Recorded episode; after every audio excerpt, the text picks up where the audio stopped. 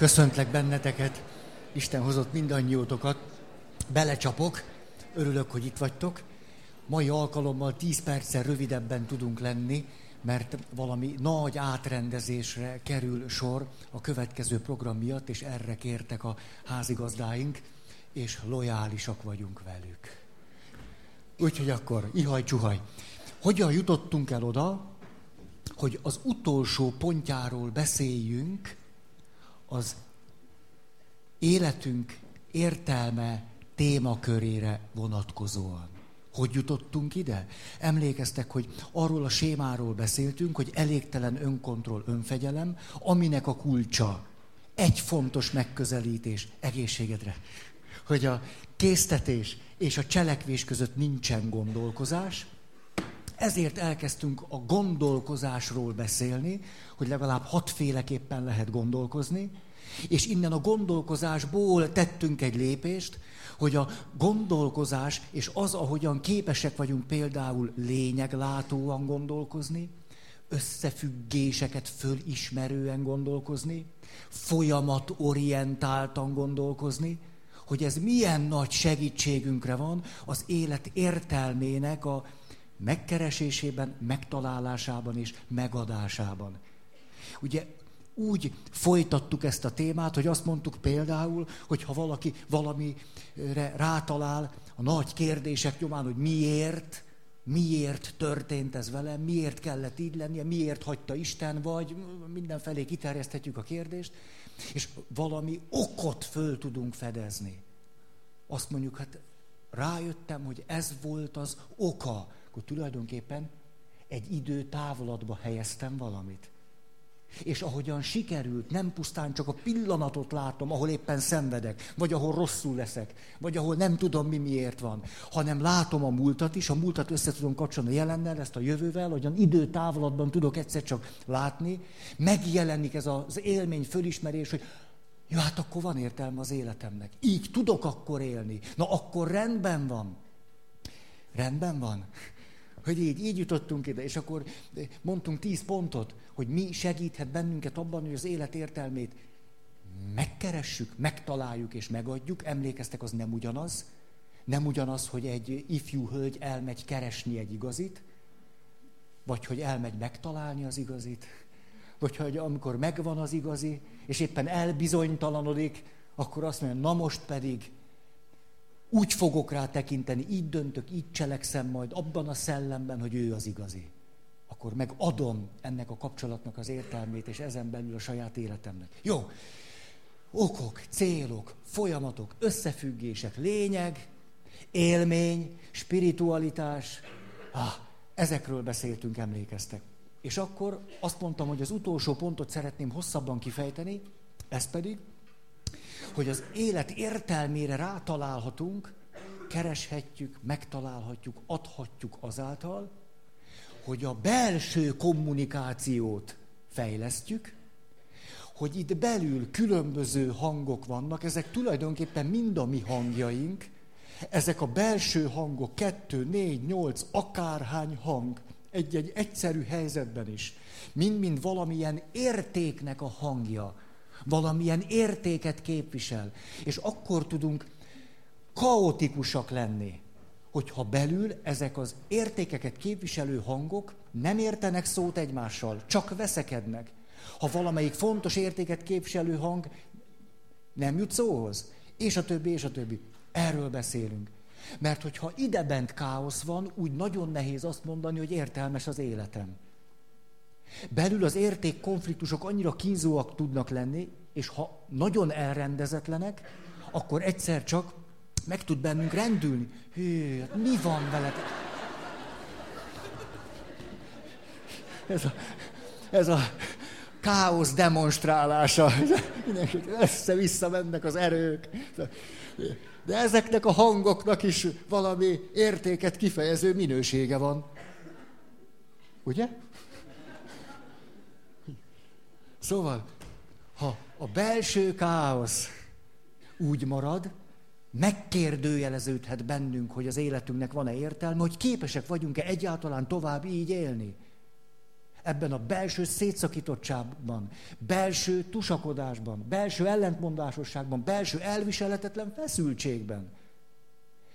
És akkor segítjük a belső hangoknak a kommunikációját, majd ahogyan segítettük az értékeknek, a belső hangokon keresztül való kommunikációját, segítjük azt, hogy ezek a hangok kifelé jól tudjanak minket képviselni, mert ez a másik nagyon fontos lépés. Hiába vagyok itt elrendezve, ha nem tudom kifelé képviselni. Van egy meggyőződésem, és nem tudom megjeleníteni. Szeretem a feleségem. Ezt most átélem. Ja. És nem találok módot arra, hogy fejezzem ki. Látom, hogy itt a tönk széle. És mindig az az élményem, hogy annyira szeretném kifejezni, hogy szeretlek, és ne, nem tudom, hogy csináljam. Ez is rettenetes válságokat tud előidézni. Szeretett nyelvek. Évtizedeken keresztül simogatlak, mire te elmondod, hogy szívességekre van szükséged.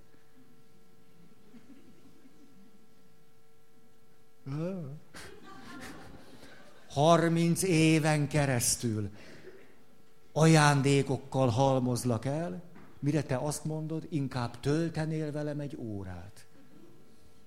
Lehetne folytatni. Tehát hiába van idebent rend, hogyha mindaz, ami itt értékes, nem tud átmenni oda, hova szánom, hát akkor pff, fújhatom.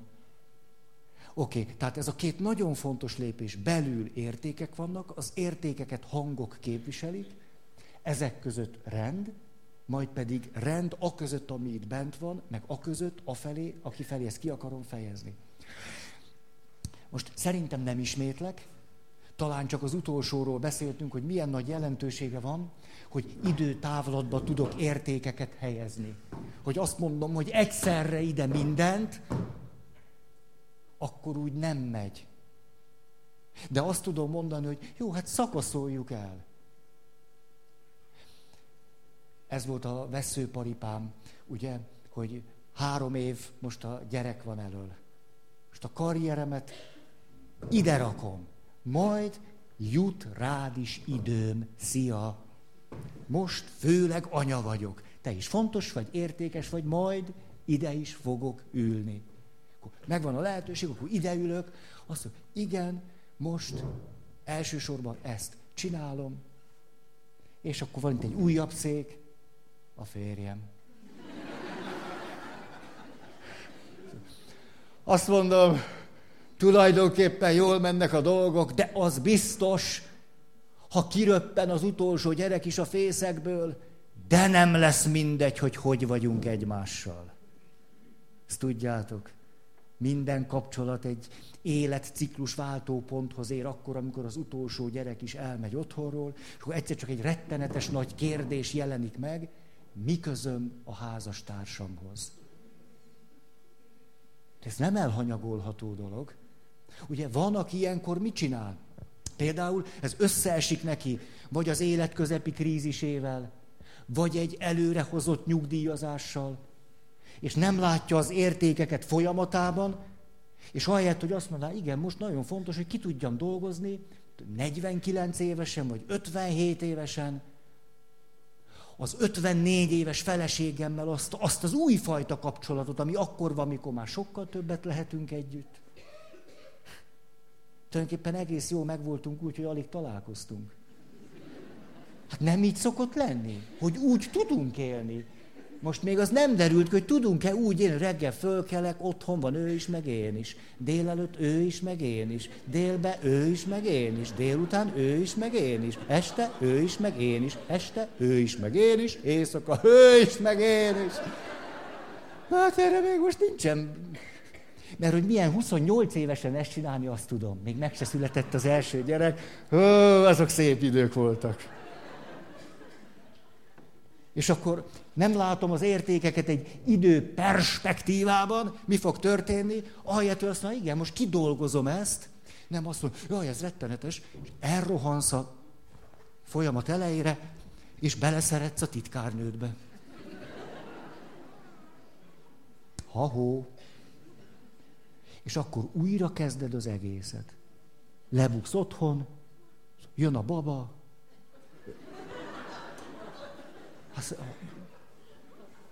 Hallottatok már olyat, hogy valaki hallott már olyat, hogy hallható volt olyan, hogy valaki hallott ilyet?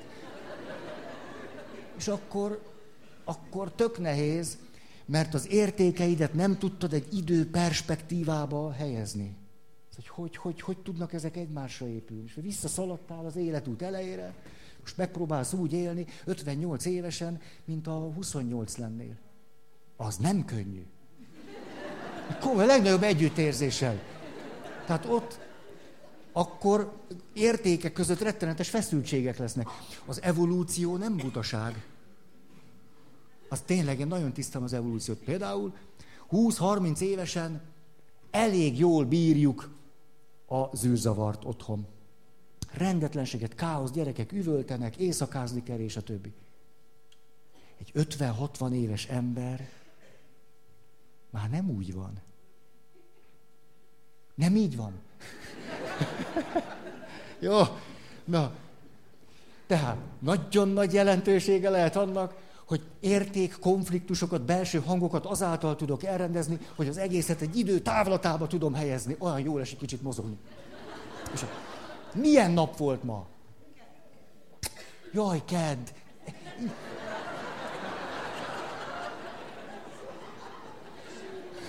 Ez fájt.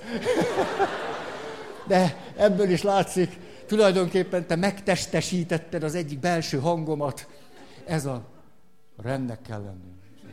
Naptár, kedd. Ez egy nagyon fontos belső hang. Adjunk neki teret. Ugye, ma ked van. Az más kérdés, hogy kit érdekel, mikor sütött a nap, csiviteltek a madarak, előbújtak a csigák, csigultak, ahogy csak tudnak. Nem milyen idő volt? Hát nektek nem? Hát na. És erre valaki azt mondja, hogy kedd. De, de, jaj, nehogy megbántódjatok, szerencsé nem tudom, ki mondta ezt, hogy, mert hogy ez milyen jó példa arra, hogy különböző hangok vannak. Ugye én azt mondom, hogy micsoda nap volt a madarak, és kedd. És ezt a kettőt valahogy nem tudom összhangba hozni. Például, hogyha ott ragadtam volna, hogy a madarak, meg a nem tudom én, az illatok, meg ilyesmi, rügyek, csigák, egyebek, hát biztos nem jöttem volna ide. Akkor nézek egy szép naplementét, kicsit, de nem?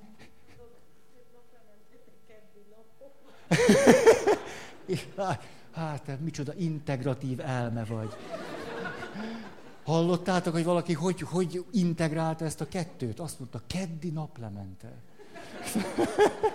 Ez szép. Jól van. Tehát idő, időtávlat és értékeket el tudunk úgy rendezni, hogy nem bolondulunk meg, hogy mindegyiket akarjuk egyszerre. De az is lehet, látjátok, így kitágítottuk a horizontot. De és ezzel fejeztem be, emlékszem, Rékára néztem. És tényleg erre is emlékszem. Ezekre igen, amikre kell, arra nem emlékszem soha az a baj. Elő kéne adnom, azt nem tudom mi. Hogy, hogy ezért nehéz ám előadónak lenni. Gondoljátok, hogy minden úgy megy. Hogy, hogy sokszor az az segítség az élet értelme szempontjából, hogy éppenséggel hagyom a perspektívát. Emlékeztek a záró történetre? Meghalt Miklós, a főnököm. Igen. De milyen? Jó, együtt vagyunk ma, úgy érzem. Szóval van, van. Tényleg valahogy szót találunk. Szóval, és akkor belenéztem a jövőbe. Igen. Eddig ez volt, együtt dolgoztunk, tudtam, hogy van az élet. Most egyedül vagyok, most mi a jövő, nem tudom, hogy van az élet, és elképzeltem, hogy lehetett tudni, nagyjából háromnegyed évig úgy kell élnem, ahogy se nem tudok, se nem akarok. Hát e- ezt a kettőt mondtam ki nagyon röviden, tehát nem is tudok így élni, meg nem is akarok. És nem is fogok akarni. Tehát nem is, fesz, nem is teszek erőfeszítéseket azért, hogy akarjak így élni, ahogyan most fogok élni. De ugye azért nem bolondulok meg, mert azt mondom, hogy látom, hogy ezt augusztus 1 csinálom. Ja, addig tudok úgy élni, ahogy nem akarok élni. Addig tudok úgy élni, ahogyan nem lehet élni, és ahogy nem szeretnék élni, és ahogyan sose hoztam volna döntést, hogy így akarok élni. És most se hoztam döntést, hogy így akarok élni. De augusztus 1 így fogok élni. Tehát nem egyszer az a nagy segítség, hogy éppenséggel az idő perspektívát szűkítjük, szűkítjük, szűkítjük. Valaki krízisben van, a legnagyobb segítség számára a múltból ne lásson semmit, mert szelektíven elkezdjük rossz dolgokat idehozni, kizárólag azokat a kríziseit, amelyekből már kijött. Ez legyen, legyen öt élménye, öt már ilyen lehetetlen helyzetből kiverekedtem magam.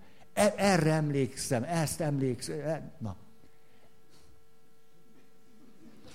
Erre érdemes emlékezni. Krízisben nincs is jövő perspektíva, az a krízis egyik ismérve. Hát aki már vizsgázott belőle, tudja. Ugye attól olyan nehéz, azt nem tudom, hogy fogalmam sincs. Hát akkor nem, de úgy tudom az értelmemet megőrizni, hogy azt mondom, oda se neki, mai nap. Ha, meddig látok? Mai nap. Reggel fölkelek, még, még ha, ha nagyon rosszul vagyok, az ebédig.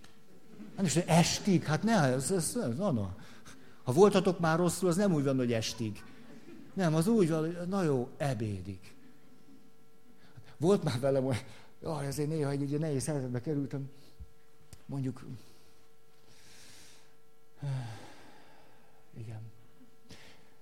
Igen, volt, volt, hogy úgy, úgy, úgy valami nem stimmelt, például, amikor a fővárosi faipari kiállító és kivitelező vállalatnál dolgoztam. Tényleg így volt. Mondanám.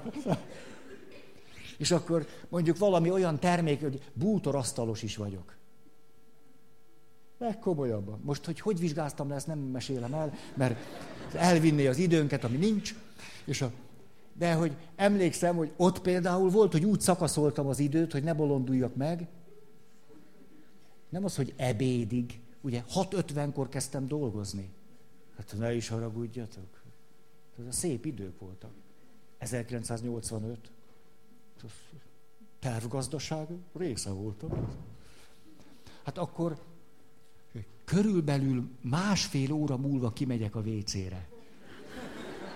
Legkomolyabban így volt. Más, másfél óros, másfél kimegyek a WC-re, mondjuk ugye három-négy percet minden tovább nélkül kint tudok lenni, de, de mondjuk tíz perc úgy belefér, hogy ne legyen annyira gáz, és ugye volt egy ilyen pántos, rendes, asztalos munkaruha, és nekem egy kis könyv volt nálam, akkor bementem a WC-be, becsuktam az ajtót, fölraktam a lábam, és olvastam öt percet.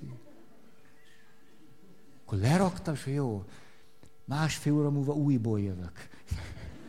Komolyan, így, így volt. De volt. Hát néha egészen értelmetlen dolgokat kell csinálni. Ennél már csak a katonaság volt érdekesebb. De ha valamiről most nem akarok beszélni, az a katonaság. Leszűkítem az időperspektívámat, és a múlt nem létezik most. Szóval, nem egyszer éppen azáltal tudjuk megőrizni az értelmes életbe vetett bizalmunkat, hogy az időt leszűkítjük le, és le, és le, és le, és azt mondjuk, már akkor értelmesnek nevezhetem az életem, ha az van.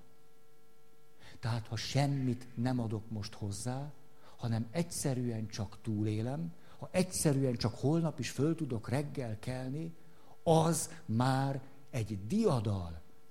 Ha voltatok rosszul, akkor tudhatjátok, hogy ez nagyon is reális tud lenni.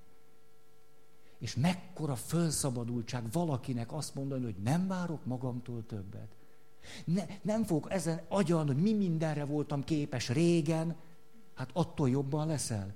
Hogy azon fantáziálsz, hogy fiatalon mennyit bírtál, és hogy tudtad, és egy évvel ezelőtt milyen szép voltál.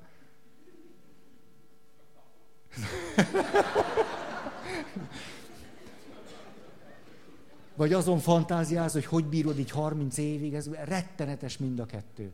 De azt mondani, ha ezt a napot kibírom és túlélem, az egy diadalmas emberi teljesítmény lesz a részemről. Voltunk rosszul, tudjuk. Például, ha valaki fizikai fájdalmat élt már át, erőset, olyan, hát ott is most elképzeled, hogy mi lenne, ha így maradna? Hát,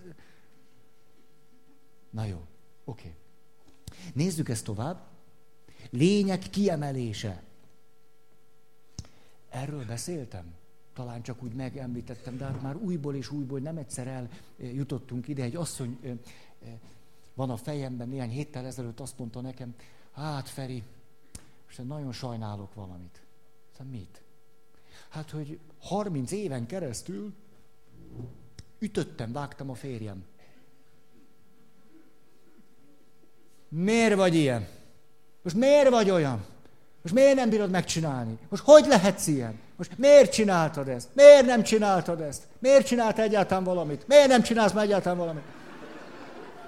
És a, tulajdonképpen most, 60 éves elmúltam, rájöttem, hogy mindezt a biztonságérzetem miatt tettem, hogy bizonytalan voltam. Láttam, hogy a férjem egy másik ember, ez már bizonytalanná tett engem. És hogy fölismertem, hogy egy szabad lény, hogy arra gondoltam, de ez nem volt tudatos, most jövök rá egy 60 fele után, hogy tulajdonképpen nem éreztem magam biztonságban, szerettem volna mindent kézbe tartani, kontrollálni, meghatározni, mert akkor nem félek annyira. Szóval 60 elmúlt ez a hölgy, puszi neki, hogy valakinek ilyen zseniális fölismerései vannak, és akkor azt mondja, hogy rájöttem, most már béke többet ér. Hogy úgy rutinból pereltem a férjemmel, és egyszer csak lett egy élményem, hogy tulajdonképpen ez már most nem annyira jó. Szóval, tulajdonképpen a békén hagynám, ugye ezt nevezik béketűrésnek, tulajdonképpen a béketűrő lennék, jobb lenne. Hát most már így 60 után, 70 fele, hova az a nagy biztonság? Most már is arra pár évre. Most már inkább legyen béke arra pár évre. Milyen nagy dolog lett volna ő, mondjuk 40 évesen kiszúrja ezt a lényegi dolgot. Hogy ez miért ilyen, milyen szeretne lenni, mi igazán a fontos. Tehát a lényeg megnevezése, de hát erről már volt szó. Rick Éliászt már annyiszor emlegettem, hogy már nem is mondom, csak mondtam a nevét, és ti mondjátok el magatokba a történetet, jó? Hát biztos színesebb lesz, mint a én mondom. Emlékeztek, azt mondta, rájöttem egy konfliktus drámai pillanatánál, amikor úgy igazán rágyújthattam volna az igazamra, hogy hiszen te fontosabb vagy, mint hogy igazam legyen. Ez a lényeg kiemelése. És arról meg már volt szó, hogy mi az, amikor rá tudok jönni arra, hogy igen, ez nagyon elviselhetetlen, de mégse lényeges. Egy férj nagyon sokat segített nekem ennek fölismerésébe. Papként tanulja voltam annak, hogy a felesége számomra eléggé ijesztő módon perelt vele. És aztán a felesége azt is megengedte magának, hogy ordítson, rácsapta az ajtót és elment, és mi ketten együtt maradtunk. És bennem ez a segítői szorongás fölerősödött. Mit kell nekem most csinálni? Mi a dolgom? Hogyan kell besegíteni? És ez a férj, mintha semmi nem történt volna, azt mondja, ez egy női dolog. Mondta nekem kedvesen, hogy én is értsem. Azt, ez így, így, így van, ez rendben van. Férjek, hol egy korona? Szóval vannak ilyen női dolgok. Ezt megtanultam. De ugye nem értitek félre, ez nem azt jelenti, hogy nem veszlek komolyan, hanem nagyon komolyan veszlek, csak tudom, hogy nem ez a lényeg. Komolyan veszem, Nem kezdek el röhögni, hogy ordítasz velem. Csak ha úgy vagyok.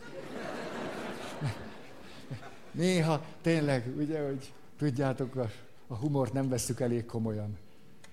Hogy a, a humor, az, ah, hogy magunktól eltávolodjunk, magunkról megfelejtkezzünk, hát ennél jobb módszert nehéz, nehéz találni.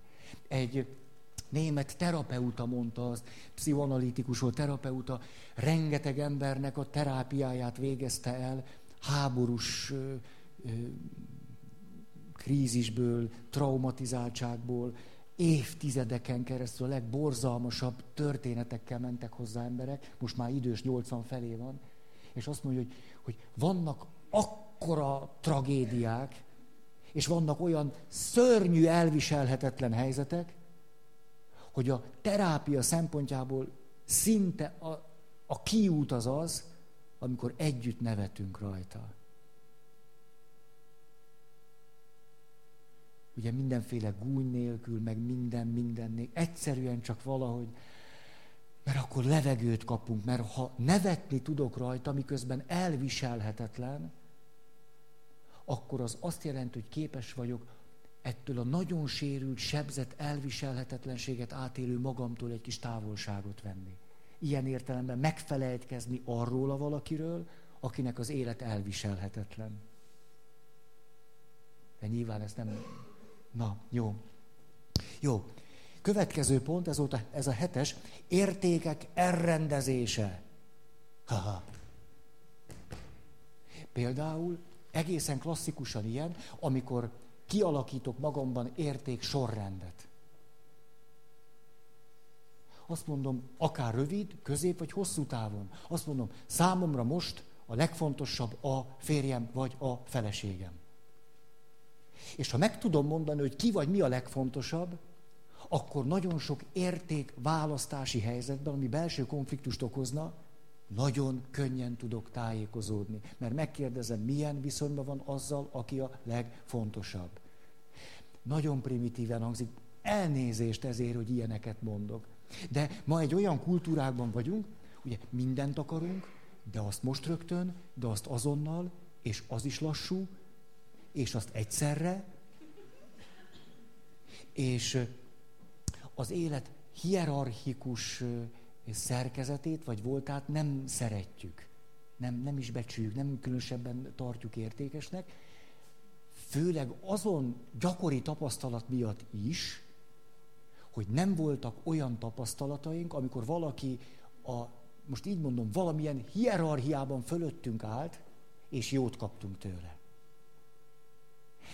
Mert nehéz úgy értékelni az élet hierarchikus szerkezetét, ha nincsen számtalan élményünk arról, hogy a hatalom képviselője a szolgálat szellemében viszonyult hozzánk. Akkor tudnánk, hogy ez tulajdonképpen egy értékes dolog. De ahogyan egy bölcs kutató mondta, a csillagok háborújában sem találunk bölcs királyt, ezért a ma embere tulajdonképpen azzal küzd, hogy létezik-e egyáltalán olyan, hogy okos, igazságos és bölcs, és ő a vezető. Hogy alig van ilyen tapasztalatunk. Szinte egyáltalán nincsen. És hogyha ilyeneket mondunk, hogy bölcs és igazságos, és nem tudom mi, hogy akkor még Mátyás király jut először eszünkbe. Ugye a múlt ködéből. Valami ilyesmi. És úgy, ö, ö, azért tehát nem véletlen, hogy az élet hierarchikus szerkezetét nem becsüljük sokra, mert a tapasztalataink nem segítenek általában ebben. Ráadásul az életnek van egy demokratikus szerkezete, azt meg nagyon nagyra becsüljük. Ezért, hogy az értékek között hierarchiát állítsunk föl, adott esetben azt értékesnek tartsuk, ahhoz tartsuk magunkat, miközben nem tagadjuk a értékek demokratikus szerkezetét, ez egyáltalán nem magától értetődő.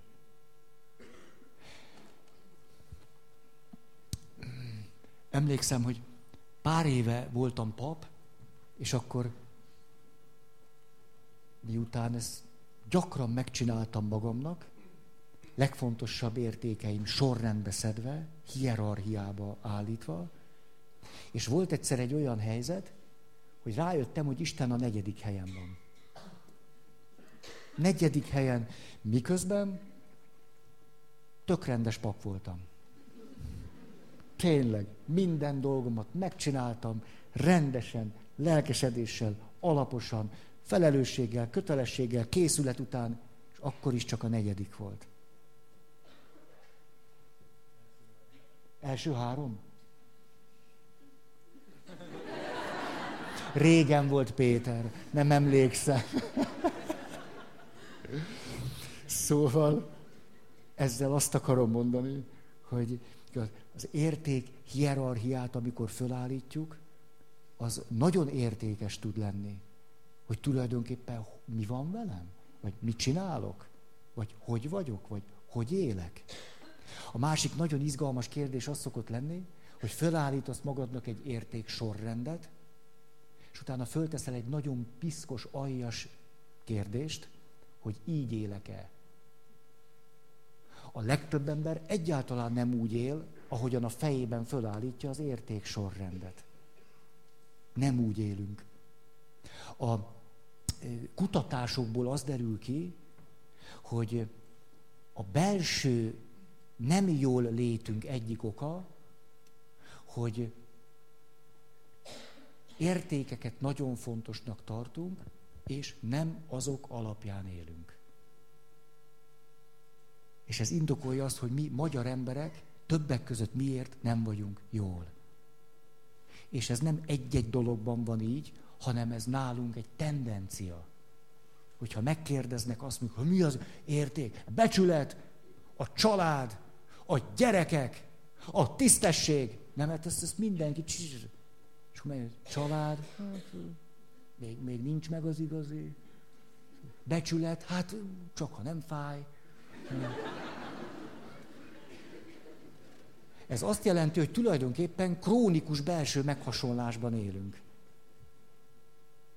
Na jó, ezt nem akarom folytatni. Böm, böm, böm. Igen. Tudom, gyorsítsak, vagy lassítsak, vagy mit csinálni.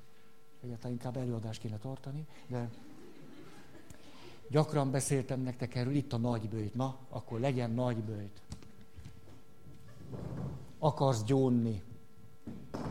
Gyorsan mondom. Szóval, jó, hát gyónok, jó, itt, itt a nagy, mert hamvazószerda volt, már minden még itt van homlokomban a hamuk, hát akkor gyerünk már kicsit akkor megbánom, hogy, és akkor kezded mondani, és egyszer csak megszólal egy hang.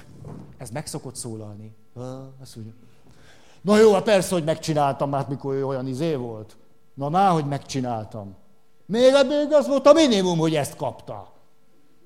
És akkor, jaj, de, hát, de gyónni akartam, mert ne szóljam már bele, hát gyónni akarok. Most nem a, tehát akkor tulajdonképpen akárhogy is volt, de azért ezt mégiscsak én csináltam. Mire a hang? Jó, és veled mit csinálnak? Veled nap mint nap, hányan csinálják ezt meg, akkor te most ne szíd magad. De, jó, hát nem szídom magam, gyónni próbálok. Tehát, hogy, hogy próbálom így összeszedni, hogy tulajdonképpen milyen bűnt is követtem ez. Jó, jó, jó, bűn, bűn, nem csak a bűn van. Annak megvan az oka, hogy ezt csináltad. Nagyon is érthető, hogy ide jutottál. Nagyon, nagyon. Nem csak a te bűnöd. És a gyerekkorod? Jó, jó, hát persze, hogy a gyerekkorom, hát tudom, jó, jó, de hát gyónni szeretnék. A gyónás egyik ős ellensége az ösztönös igazságérzetünk. Té, komolyan. Hogy mindig beleszól, és azt mondja, jó, jó, de hát a többiek, meg jó, jó, de mások, meg jó, jó, de... Mondjuk ezt el szoktam nevezni egy ilyen igazságérzetes pszichószéknek, ahol iszonyat megértem magam. Hát nagyon tudom, hogy mi miért volt. Szóval egyszer logikusan következtek az események egymás után.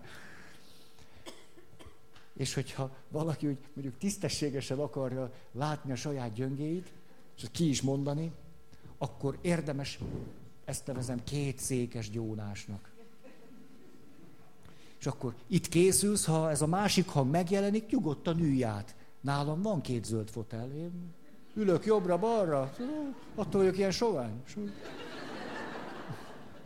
átülök, szóval jó, megértem magam, dühös vagyok másokra. Jó, és akkor Visszaülök. Jó, de mégiscsak azt én csináltam. És most két dolog, na, ez kikívánkozik belőlem. Bár nem ezért jöttetek, de hát kinek mondjam, ti vagytok itt. A, az első, hogy amikor már valaki elmegy gyónni, arhaikusan gyvónni, akkor Léci, ezt már hagyjátok otthon. Ne hozzatok két fotelt. Hát én például gyóntató papként az összes pszichórészt nem szívesen hallgatom meg. Komolyan így van. Hát ez egy gyónás. Tehát most én az összes lelki rezdülésedet is kell, hogy föloldozzalak az alól is, vagy mit csináljak vele. Nem, az ez szépen, annyi időt töltöttél itt, köszönöd szépen, ezt hagyd otthon. Mikor te gyónsz, akkor mondjad, hogy tűk, tűk, tűk, ennyi. Ez azért szokott a legtöbb embernek nehéz lenni, mert a belső késztetéseit és hangjait nem különbözteti meg egymástól, ezért nem tud rendesen gyónni. És akkor az történik, hogy a legtöbb ember elmegy gyónni, van egy késztetése, hogy találkozzon egy, egy segítővel. Úgy egyáltalán valami segítő, valaki, aki meghallgatja, emberként bánik vele, és az valami rendes emberi dolgot kap, valaki, aki segíti az ő életét. Legalább mondhatja. Ugye, akkor az a visszatérő fordulat, mikor valaki az, hát akkor tartsunk bűnbánatot. Aj, atya, hogy bánom én azt, hogy a menyem bánik velem. Hát az az én nagy bánatom. Jó, és hogy mondja, hogy mi az én bánatom. Az a mennyem, amit csinál velem, ez az én nagy bánatom, atya. Nehéz eldönteni, hogy én hol vagyok. Mert azt látom, hogy ő hol van, csak én hogy kerültem ebbe bele? De én biztos nem ide ültem le. Na most, első szerepet készítetésed, első hang, hogy legyen valaki, akinek mondhatom. Ez normális, értékes, emberi, elfogadható, meg minden? Hogy ne volna az? Hát mindegyik egy értéket képvisel. Hogy te akarsz egy embert, aki meghallgat, azt még el sem mondja másnak. Ha viccelsz, én többet járnék gyóni sokkal. Hogy... Szóval, hát ez egy értékes dolog. Igen ám, de a gyónásban nem elsősorban őróla van szó. Második szerep, igény, hang. Ez egy nagyon fontos érték. Azt mondja, hát nyilvánvaló, hogy a gyónás kapcsán itt van az életem. Hogy ez történt, és az történt, és így, és úgy, és annyira szükségem lenne egy kis lelki gondozásra. És atya, akkor hagyd kérdezzem most meg, hogy tulajdonképpen, tulajdonképpen akkor most, a, ha a mennyem ezt mondja, és én nekem az van, akkor most, ha én ezt mondom, és akkor ő azt mondja, hogy azért a gyerekek, az ő, és akkor ő, maga olyan ért ehhez, hogy a családban hogy van. Hát akkor kinek mondjam, nem magának. Hát maga ilyen... Ez lelki gondozás. Hú-hú. Nem gyónás. Hát, életvezetési kérdéseit idehozta. Nagyszerű. Csak szűk a hely. De ez egy értékes dolog, örülök neki, hogy valakihez fordul, csak az nem én vagyok. Mert én most stóla van rajtam, és csókoltatlak. És a harmadik, valaki, igen, és akkor ez volt, de most tulajdonképpen, hogy hogyha én azt, szeretném, hogy hogy, hogy fejlesztem az Isten kapcsolatomat, most akkor ezután hogy imádkozzak, és akkor, akkor hogy a kísértésekkel, akkor hogy vegyem föl a küzdelmet, kakuk, lelki vezetés. Ezt úgy hívják, hogy lelki vezetés, és nem a gyúnásra tartozik.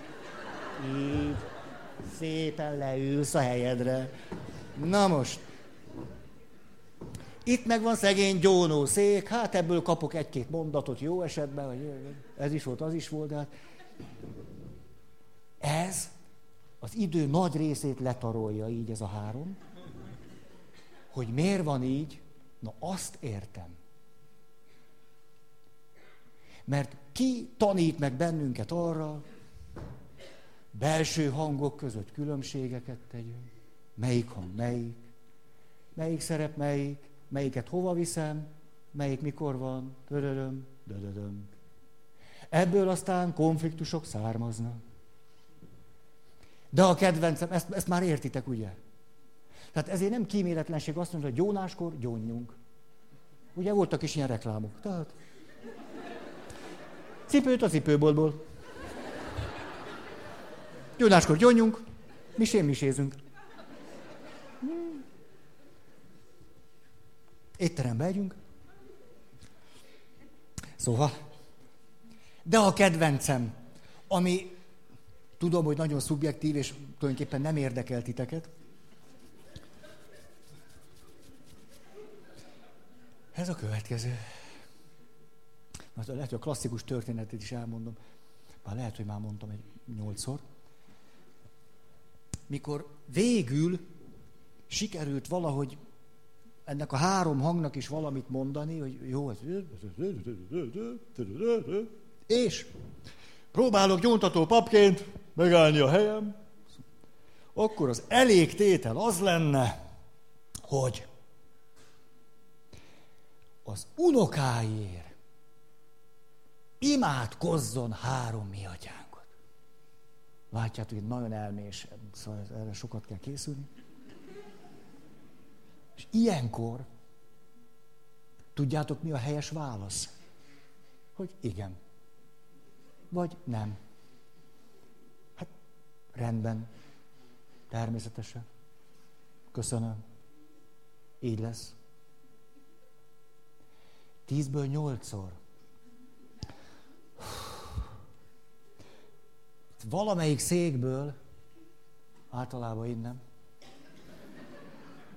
Tényleg így van. Vagy onnan. Azt Jaj, atya, hát, me, hát mennyit szoktam én imádkozni azokért az unokákért. Jaj, hát egy teljes rózsafüzét szoktam mondani az unokáimért. Hát ezt nem is kell nekem mondani, az ön unokáim, mondja itt. Az, Jaj, hát persze, hogy az unokáimért szegények, hát látom, milyen nem könnyű nekik, hát persze, hogy imádom a mai helyzetben. Jaj, hát én még kétszer többet is szoktam imádkozni, hát én sokat imádkozom ám, sokat imádkozom. Ha-hó hely. De hogy itt vagyunk. Érthető? Puszi mindenkinek. Hogyha gyónásra adjátok a fejeteket, és valamelyik paptárs azt mondja, hogy az az elégtétel, akkor nem mondjátok, hogy szoktatok háromszor annyit csinálni. Mert most azt minek? Nem az, hogy minek szoktat csinálni, hanem ezt, minek ezt itt elővenni? Hát jó, ő, mindenki örül neki, tartsd meg magadnak. Szép, mi?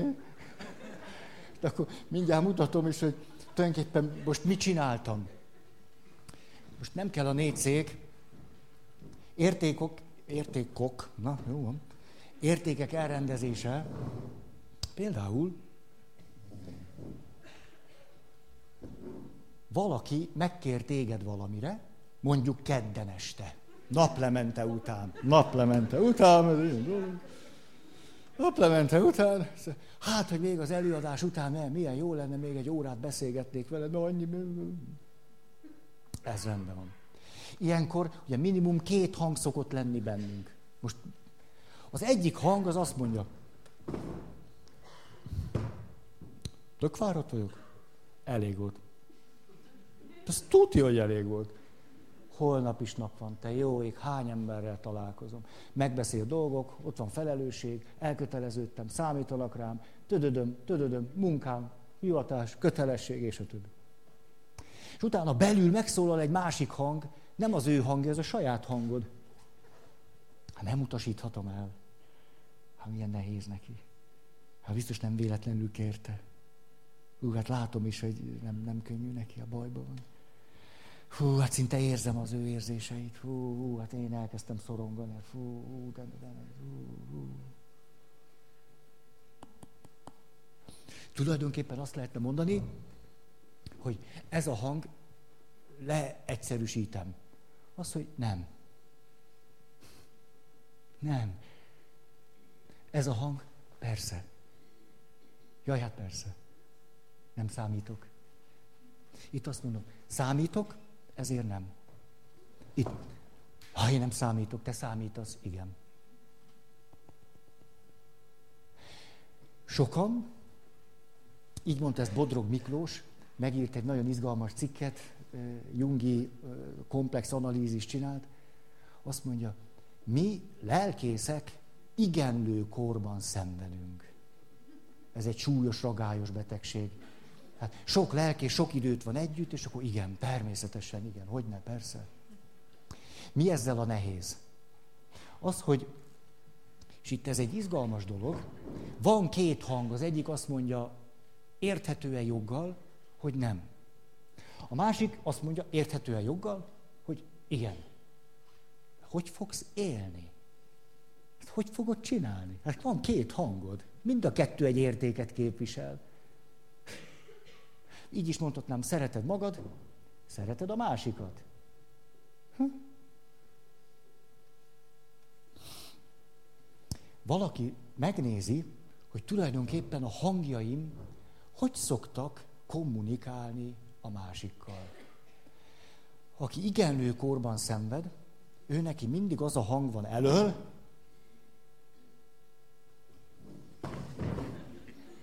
hogy hát persze, hát persze. És hátul van egy másik hang össze, te hogy persze, persze. Nem persze, nem persze, nem persze. Most mondd, hogy nem. Most mondd, hogy nem. Ha most mondod, hogy igen, már nem bíz belőle kilépni. Mondd már, hogy nem. Mondd meg, hogy legalább mondd, hogy kicsit gondolkozol. Érted? Már ne ennyire. Mondd meg, de picit mondd meg, hogy holnap fölhívod. Nem, nem, nem, nem, nem, nem, nem, nem. De te begyakoroltad magad, és rutinból, hogy ráérnél. Persze! És kapod a nyakadba a hangot, hogy nem mondtam, mondtam, hogy nem, mondtam, hogy nem mondasz rögtön, igen. Ezt a helyzetet láthatod úgy, hogy van két jogos érték. Hát hogy ne volna szabad kedden naplemente után, este, három egy tíztől még valakivel egy órát beszélgetni? Hát hogy ne? Teljesen rendben van. Hogyha te elég szabad tudsz lenni arra, hogy, hogy ez valóban azt mond, hogy igen, és ez a hang, ez ne őrítsen meg közben. De megőrít. Hát nem arról van szó, hogy nemet kell mondani, hanem hogy mi történik, amikor igent mondasz. Vagy mi történik, amikor nemet mondasz. Ez a kérdés. Igent mondasz, egész beszélgetés ott... Lesz az ott van. Én mondtam, nem vagy normális. Én mondtam, hogy nem vagy normális. Én mondtam, tessék, most már 3 11 van, ugye? Nem bírja befejezni. Hát, ne, nem tudtad, hogy így van? Az csak az első hibád volt, hogy igent mondtál. És mi volt? Az, az, az, igen, igen. Persze, persze, ez volt az első hibád. A másik, tudod mi volt? Hát én ezt egy csomószor mondtam neked, nem is, nem is, nem is törődök veled. Hogy mondtam már, hányszor mondtam, hogy ha elkezdesz valakivel beszélgetni, mondd meg, hogy mennyi idő. Ennyi, hogy egy óra, fél óra. Én mondtam, ezt hányszor mondjam neked. Nem mondom már el többször. Nem mondom el. Tessék, akkor csak ott szenvedj, tessék. Éhes vagy, nem érdekel, magadnak csinált. Hogy a szomjazzál, éhez. Nem fogod kialudni magad? Fütyülök rád, annyi neked. Majd a saját nyilvádból tanulsz, annyi. Ha meg nem tanulsz semmiből, patkolj el. Ilyen hülyének ő. Megvan a belső dialógus. Hát szídni szoktuk magunkat, mint a bokrot. Hogy lettek, és végre mondjuk 11-kor valahogy elszabadulsz, Mik, remélem értitek. Hát nem, nem, nem tudom, most, most még, még 25-ször nem járom körbe ezt a kérdést, tehát rábízom a jó indulatotokra. Elszabadul, és 11 Most az rendben van, hogy jó volt, de én velem mi van? És hát idegesen feszülte az, ami ez nem, nem igaz, ez már, már megint ez volt, ez nem nem igaz már holnap is.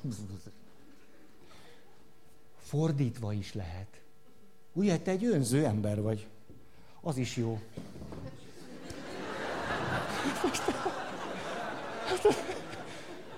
Hát, hát valamire jó. Hát téged nem vágnak át, aztán 25-ször másokat inkább. Valaki kérdezi, te ráérnél? Nem.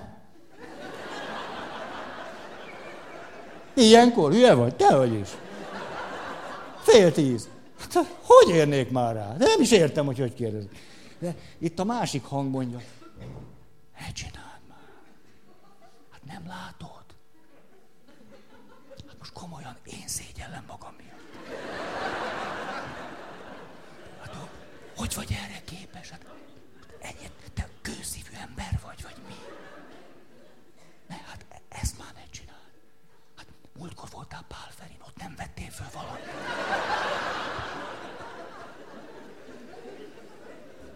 Jó, hát kétszer voltál, még csak az nem elég. Jó. Szóval, nem jó úgy tükörbe nézni, hogy azt mondom, hogy nem vagyok egy rendes ember. Ki szeret úgy lefeküdni, aludni? Hát nem is bírsz. Ugye, hogy hát, na. szóval, és a kérdés, hogy például akkor ezzel a két hanggal hogy van? Hogy, hogy, két, mind a két hang valami értéket képvisel. Itt kisarkítottam, hogy önző. Ne. Ő képes azt mondani, hogy nem. Azért, mert én is fontos vagyok. Sokszor egy kifejezett nagy gyakorlás kérdése, hogy azt tudod csinálni, hogy hallgatsz valakit, meg akar kérni valamit, és azt mondod, semmi problémát nem fog nekem okozni, hogy azt mondjam, hogy nem.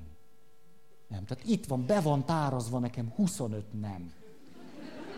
Sajnos nem. Szívesen, de nem. Nagyon klassz dolog, de nem. Nagyon jó, hogy megkerestél engem, de nem. Értem, hogy, de nem.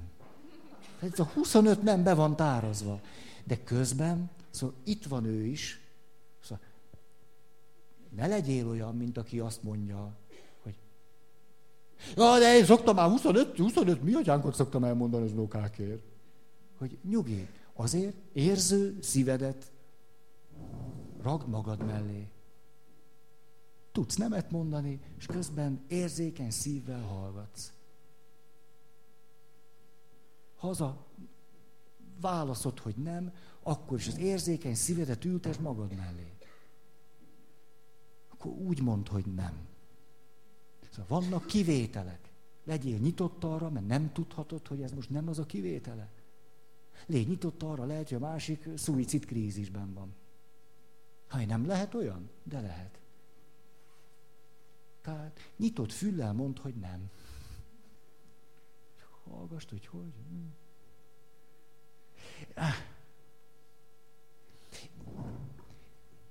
Értékek, hangok, hogyan vannak bennünk elhelyezve, rendezve.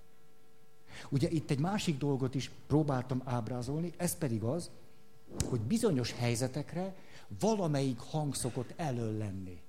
És ő képvisel minket, és ő válaszol. És nem egyszer az derül ki, hogy nem ő neki kéne válaszolnia. Hogy cserélni kéne. Ne ez a hang mondja. Ne ez a hang beszéljen, ne ő képviseljen téged, hanem egy másik hang. Mert az jobban illeszkedik ahhoz, ami benned van. Valamikor megtanultad, hogy mindig ez a hang van elől.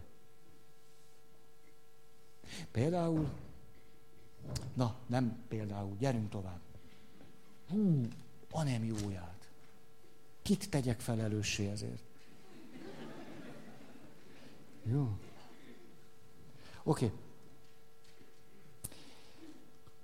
Az is nagy dolog lehet, hogy egyáltalán engedem, hogy valamelyik hang szóhoz jusson. Most a... Hmm. Hmm. Na ja. Képzeljük el, te egy rendes ember vagy. Hagyjak időt erre? Hogy... Nagyon messziről kell neki futni, akkor szóljál meg. Képzeljük el, egy rendes ember vagy. Első a kötelesség. Első az, hogy az ember a dolgát megtegye. Tisztességesen, rendesen. Ahogy a csillag megy az égen. Csak úgy érdemes. Ebben ne vicceskedj el az életét. Mindennek súlya van, felelősség van. Másik szék, na ő már nem, nem ennyire. Azt mondja. És hát nagyon fontos, hogy valahogy azért jól, jól is legyünk.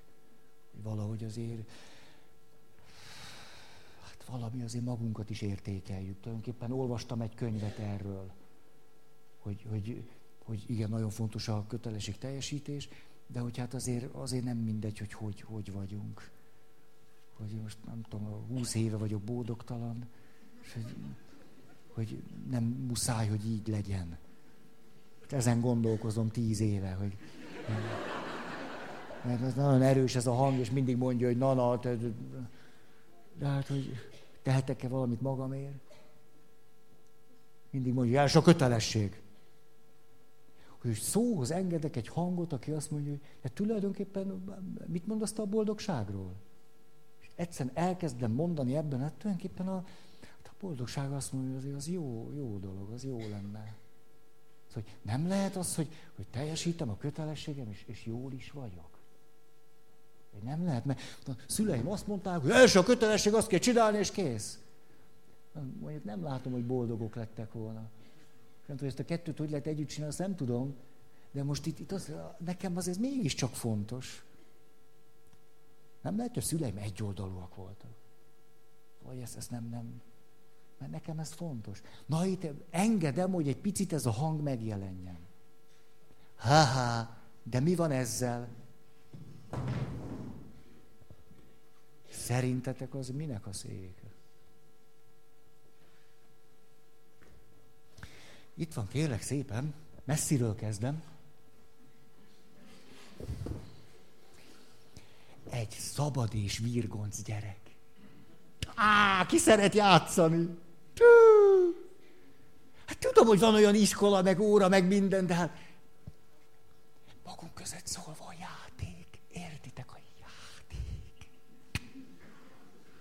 Hát ha valamiért érdemes élni, a játék miatt érdemes játszani.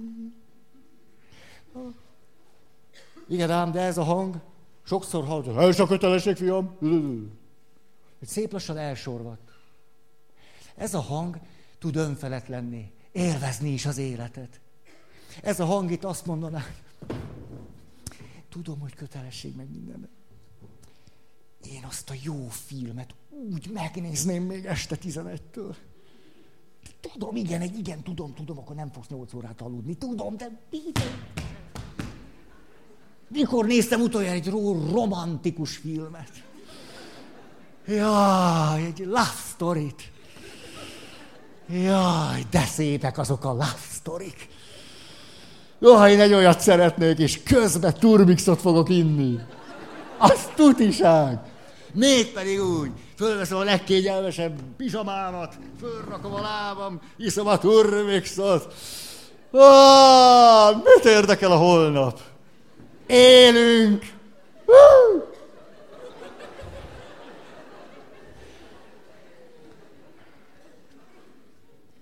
Ennek a hangnak itt kus van.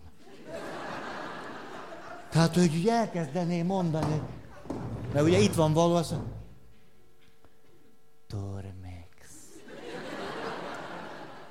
Szóval milyen Tormex? Mű?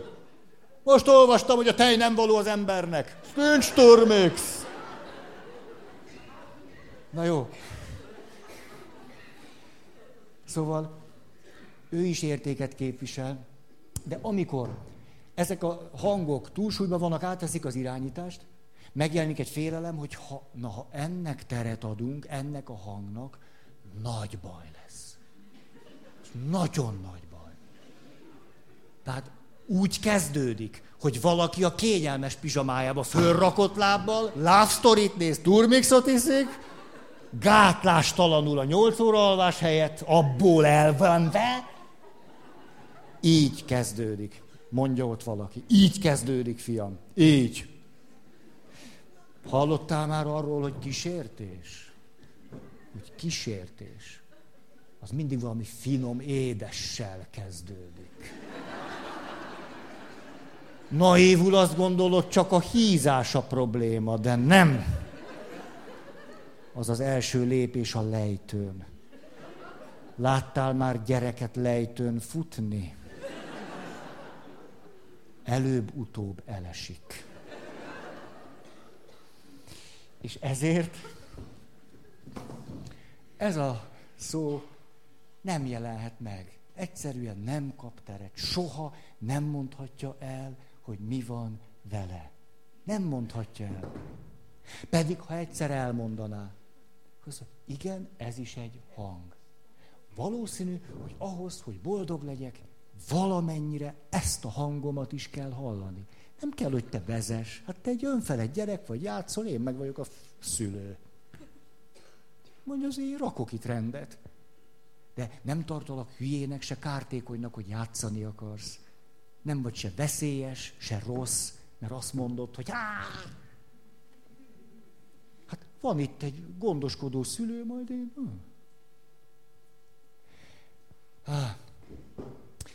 Ezzel azt akartam mutatni, hogy egyáltalán megengedem-e, hogy bizonyos hangok úgy egyáltalán valaha is elmondják, hogy mit akarnak. Nagyon gyakran, szinte mindegyikünknél van olyan hang, amiről azt mondjuk, hogy az nem nyithatja ki a száját. Mert van bennünk egy félelem, ha elmondja, végünk van. Ez általában irreális félelem. Biztos van, hogy nem, de általában az. Például, hú, most mindjárt be kell fejeznem, mert ugye lojálisak vagyunk a házigazdáinkkal. Ez az egyik hang, a másik. Miért nem lehet még tíz percet? Nem így van, nem így szokott lenni. Nem, ezek egyszerre vannak. Na most.